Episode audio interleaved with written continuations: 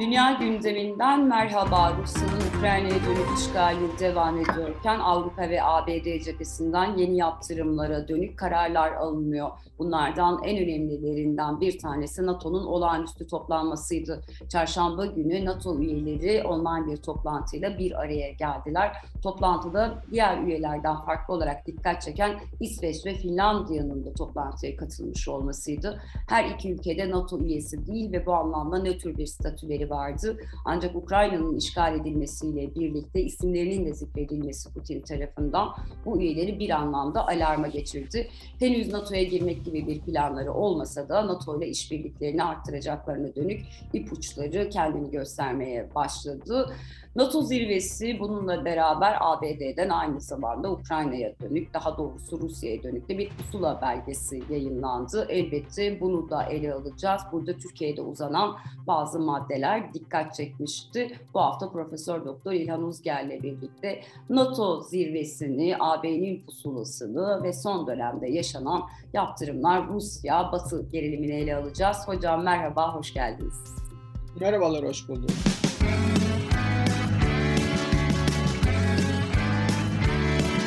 Kulağınız bizde olsun. Kısa Dalga Podcast. Hocam isterseniz e, bu hafta yoğun bir e, gündem var Brüksel'de. E, Biden NATO toplantısına katıldı. E, bugün Finlandiya, e, Polonya'yı ziyaret edecek. Polonya kritik bir ülke bu açıdan. Ama isterseniz önce bir NATO zirvesinden başlayalım. Buradaki e, açıklamaları ben kısaca özetledim. Siz bu durumu nasıl değerlendiriyorsunuz?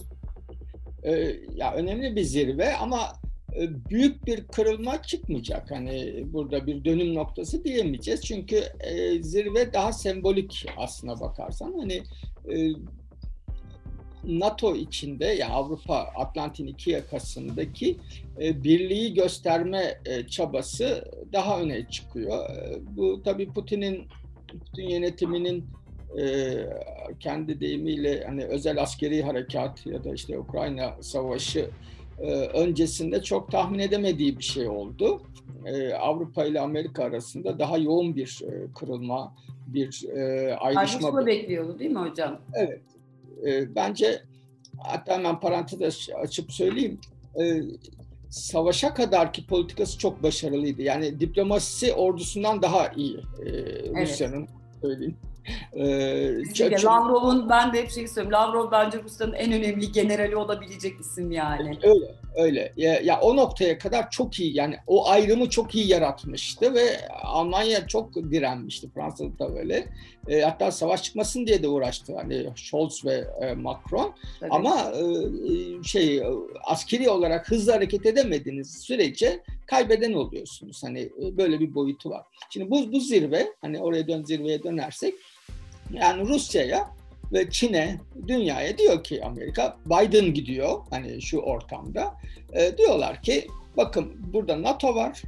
E, yani bizim e, normal zamanlarda yani çatışma olmayan zamanlarda sorunlarımız olur.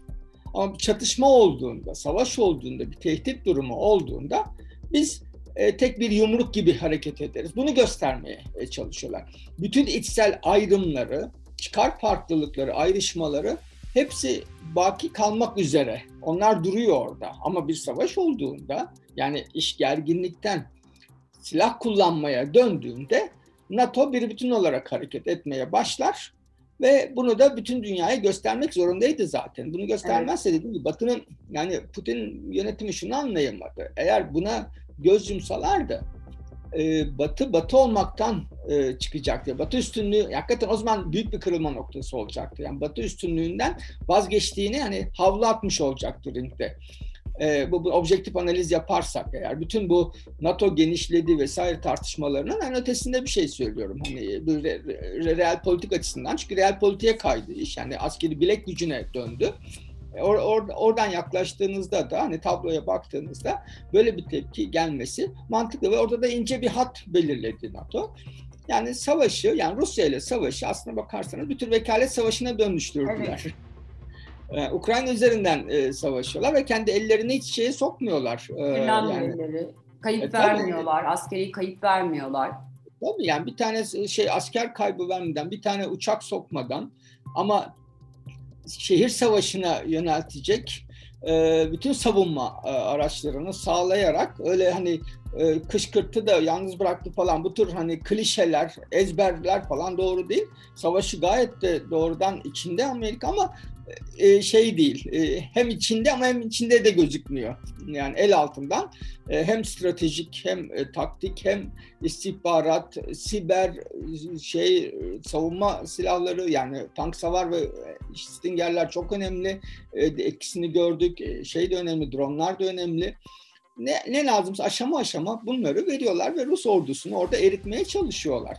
Rusya'yı dünyada en güçlü olduğu yerden yani benim askeri gücüm var bu benim büyük güç yapar dediği yerden Rusya'yı vuruyor aslında e, Batı. E, dolayısıyla da ha, bunu tam bu kritik noktada da bir araya geldiler ve biz dediler ki biz şeyiz hani biz NATO'yuz birlikte gerektiğinde birlikte hareket ederiz. Biden hani NATO geri geldi sözde olmuyordu bu. E, Amerika geri geldi sözde olmuyordu. Ee, Rusya'nın eylemiyle e, oldu. Yani e, Amerika'yı Rusya biraz geri getirmiş oldu. Maalesef evet, tersinden tersinden yani neyi hedeflediyse tersinden işledi. Belki de hani şunu da bilemiyoruz. Bütün bu süreç bitse hani Rusya hakikaten mesela e, küçük bir yere aldılar. Marakim'ini oraya aldılar Kiev yakınlarında. Yani püskürtse geri ve Rusya çekilmek zorunda kalsa düşünsene NATO'ya girer o zaman. Evet. Ne yapacak bir daha işgal nasıl edecek NATO, üyesini?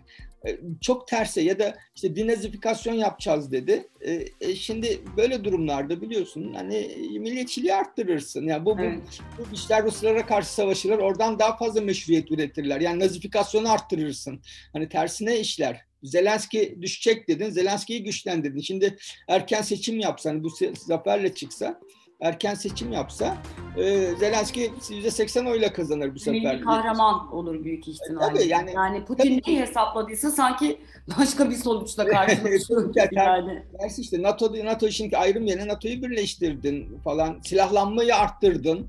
Almanya şey göndermiyordu değil mi? Dalga geçmiştik. Miğfer gönderiyordu. Evet kesinlikle miğfer gönderiyordu. Estonya'nın e, Howitzer topu göndermesine izin vermedi. Hava sahasının kullanılmasına izin vermiyordu evet. Almanya. E şimdi kendisi silah gönderiyor. Bir de 100 milyar euro gibi büyük bir meblağı silahlanmaya e, ayırıyor. için e, ayırdı. Yani her şey Ondan sonra da diyorlar birisi yazmış e, Rusya nerede kaybetti? İşte bura buralarda kaybetti Rusya evet. tabii ki. Ee, yani hani ben de sizin gibi düşünüyorum. Eğer gerçekten bu işte 150 bine çıktı asker sayısı falan onu 160 bin yap, 170 bin yap, bir gün düşür, bir gün arttır. Hani böyle bir strateji uygulasaydı zaten Moskova hani e, Avrupa hattı şey gibiydi hani e, metro hattı gibiydi. Sürekli liderler gelip gidiyorlardı. İtalya gitmişti. Böyle çok da sizinle de konuşuyorduk. Çok başarılı bir stratejiyle gidiyorlardı ama o askeri akıl sanıyorum Rusya'nın hem yaptırımlar cephesi açısından hem e, işte askeri açıdan, imajı açısından çok tuhaf bir etkiye neden oldu ki uçlara bile gidiyor işte hani Dostoyevskilere kadar uzanan böyle bir akıl tutulmasına varabilecek tuhaf yani e, zaten var olan o Rusya'ya mesafeliliği sanıyorum bir miktar daha olumsuz bir zemine çekti. Bazı yerlerde bu ırkçılığa kadar hani vardı. Nasıl bir ya, strateji hatası ben de anlayamıyorum yani. Ya bunu çok vurguluyorlar. Evet doğrudur ama bir faydası yok bunun. Hani biz ırkçılığın e, yani Batı modernitesinin ürünü olduğunu biliyoruz zaten. Derslerde de anlatılır evet. bu. Herkes bilir, Batı da bilir bunu. Ve bu hani e, zaman zaman kendisini çok rahat dışa vurur. Hani ortam buldukça. Dolayısıyla da buna karşı da mücadele etmek gerekiyor ama ikisi aynı şey değil. Yani buna gerek yoktu. Bu bu savaşın ne Rus halkına tabii ki Ukrayna'yı zaten saymıyorum. Ne Rus e, ya da ezilen sınıflara e, hiç kimseye bir faydası yok ki. Aynen yani, öyle. Sonuçta şeyler gemileri buraya korlar sonra satarlar falan. Hani oligarklara bir şey olmaz yani en son noktada. Onlar zaten hani yüklerini tutmuşlardır. Birkaç kuşak onları idare edecek. Hocam dün hatta e, insanlar sosyal medyadan şeyi paylaşıyorlar. Yani oligarklara yaptırım uyguluyorsunuz. İstanbul'da emlak fiyatları yükseliyor diye. Evet, yani, biliyorsunuz onlar, onlara Türkiye şey... vatandaşlığı 250 bin dolarlık bir menkul kıymeti aldığınızda gayrimenkul aldığınızda elde edebileceğiniz bir şey. Şu an böyle bir İstanbul'da da başka bir isyan var. Örneğin savaşın başka bir yansıması yaşanıyor. Ya onlar için bir yat bütün mal varlıkları değildir. Yani o mal varlıkların küçük bir parçası, çok küçük bir Tabii parçası. o gösteriş bir de. Hani Marx'ın söylediği gibi burjuvazinin e, gösterişe ayırdığı bütçe olmak zorundadır, alırlar. Tabii yani bunlar hani bu şey finans deyimiyle hedge etmişlerdir. Hani e, bu, bu, bu süreçleri de öngörmüşlerdir. kaydırmışlardır. Yani Tabii. Rusya'da çok büyük sorundu zaten hocam. Bu zarar görürler ama hani onların hayatlarına bir şey olmaz. Hani Tabii. bazı şeyleri kaybederler falan hani işleri bozulur falan ama onların hani kendilerini garanti alırlar birkaç kuşak falan. Hani olan sorun- Rusya halkına oldu gerçekten halkın ve Ukrayna halkına. halkına. Yani iki ülkenin halkları şu anda bedel ödüyorlar. İşte sokaklarda derste, derdest. Yani ben özellikle belki izleyicilerimiz ya da dinleyicilerimiz de takip ediyordur. Sibirya'dan yayın yapan birkaç e, gazete takip ediyorum. O soğukta bile yani eksi işte 45'te bile insanlar sokaklara çıkıp savaşa hayır diye bağırıyorlar. E, açık bir hani- sistem olsa bu çok daha kitlesel olurdu falan. Tabii. Yani bir de şu, arada şu da söyleniyor, onu da hemen şuradan söyleyeyim. Yani Amerika Irak işgal ettiğinde ses çıkartıldı. Evet çıkartıldı.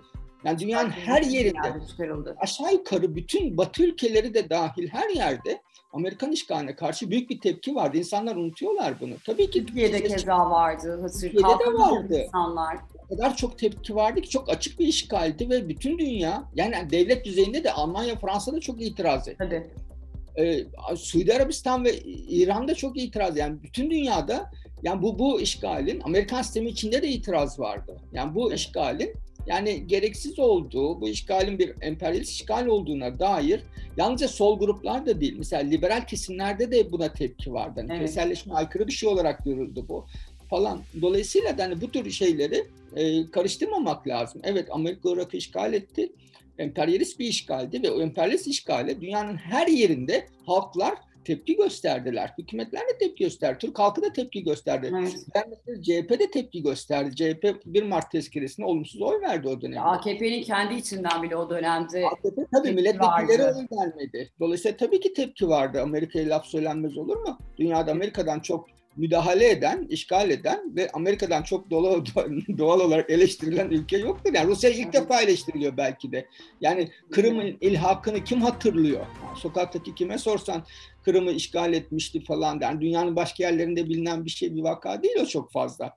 Hani Rusya ilk defa ciddi olarak e, tepki gördü dünyada. Ya da Amerika dışındaki bir güç ciddi olarak tepki gösterdi. Genelde protestolar Amerika'ya yönelik olur. Hani Yankee go home, e, Amerika defol bir şeydir. K- işte tabii yerleşik bir siyasal slogandır ve bütün dünyada vardır bu. Hani Vietnam'dan e, Şili'sine kadar, hani Güney Afrika'dan işte Norveç'e kadar her yerde en çok duyulan siyasi slogandır Yankee Go Home.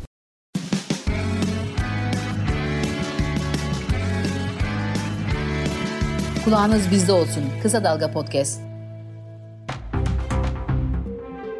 Neyse şeye geçersek hani onu da evet söyleyeyim. hocam bir de isterseniz şeye değinelim bu Avrupa. Polonya'ya gitmesine bir değineyim istersen. Hı, Tabii. Yani mesela Türkiye ile çok az teması oldu e, Biden'ın. E, Çok geç aradı. Hatta bir sürü liderle e, görüntülü görüşme yaparken artık çok ayıp oluyor falan dendi Biden'a. Hani bir kere de Erdoğan'a hani ara dedi. Türkiye'den de çok talep gitti muhtemelen. Dolayısıyla bir kere görüştü. Oysa bakın e, şey şu anda iki tane çok kritik ülke var Ukrayna krizinde. Biri Polonya karadan e, sınır, biri Türkiye NATO Evet. üyesi denizden sınır. Boğazları tutuyor. Mesela Türkiye ile Amerika arasındaki ilişkilerin daha yoğun olmasını beklerdik. Öyle olmadı. Trafik var ama şimdi Bi- Biden çok açık bir mesaj veriyor. Ben, bu ben de iki, soracak niye öyle yapıyor hocam? yani bu iki ülkeden Polonya'ya gidiyorum diyor.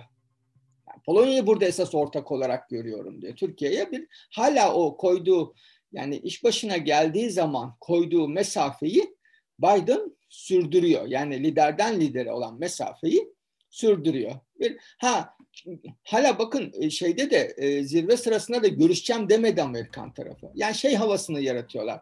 Hani vakti olursa ne görüşürüz diyor ne görüşmeyeceğiz diyor. Bakarız programına bakacağız Bakarız, falan. evet. Öyle. Kalırsa vakit kalırsa hani bir köşede e, bir odada bir yarım saat hani uzayınca seviniyor AKP'liler ama bak uzun görüştü. gibi Her bir- zaman iyi bir şey değildir aslında uzun görüşmek. Bir inanılır gibi değil. Hem Amerika emperyalist üst akıl devirmeye çalışıyor ama böyle hani diplomasi koridorlarında Biden'ı sıkıştırayım bir yerlerde e, tarzı. Hakikaten çok ben böyle kendi kendini aşağılayıcı bir tarz olarak görüyorum bunu. Umarım hani sistemde de bir şey olmaz bu.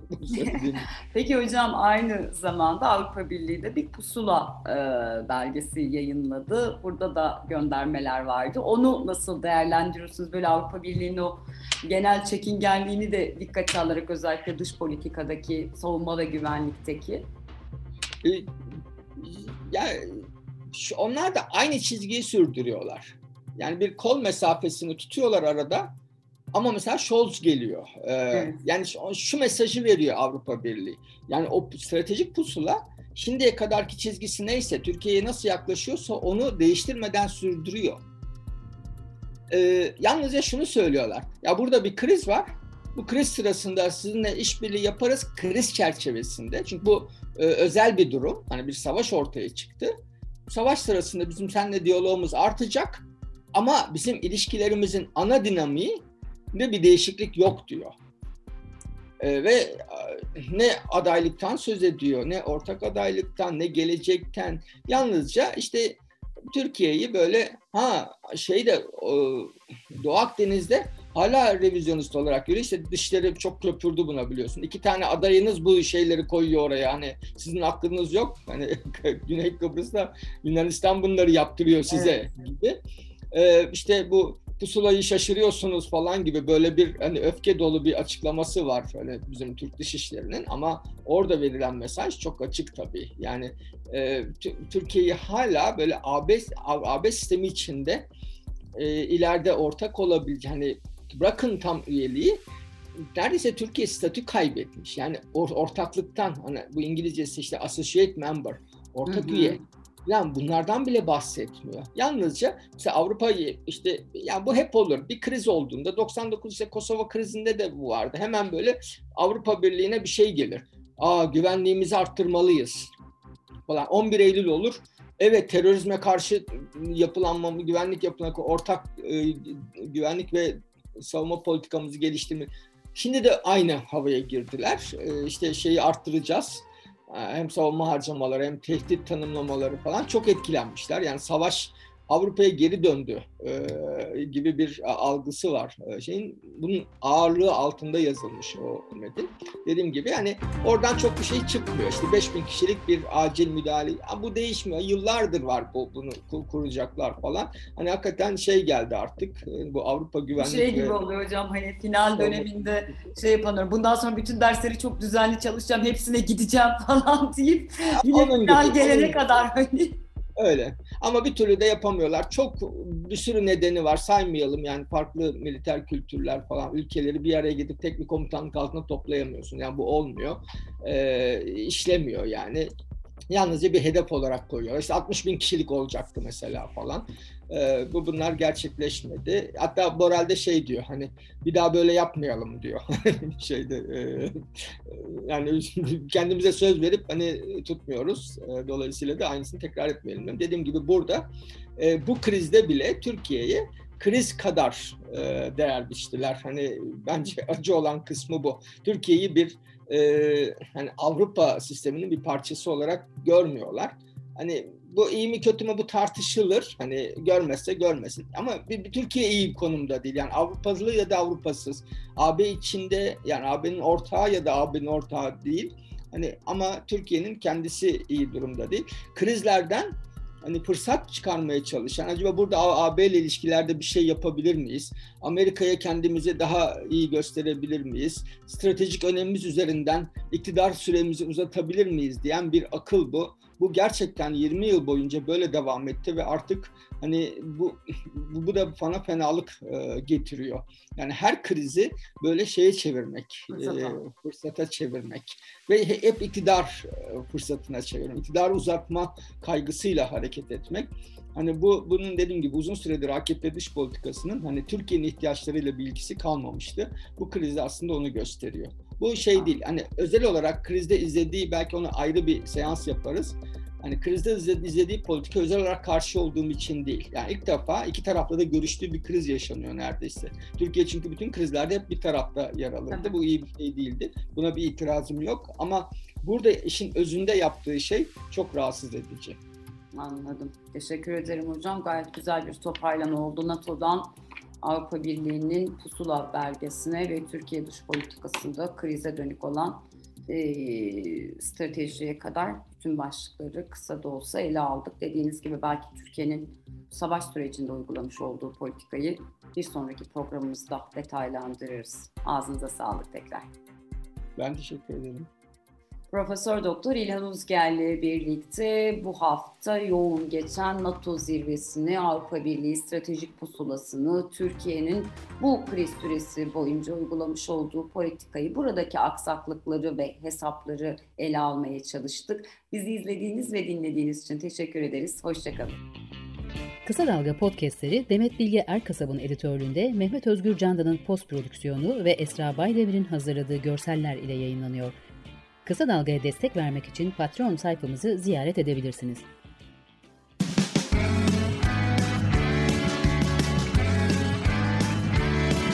Kulağınız bizde olsun. Kısa Dalga Podcast.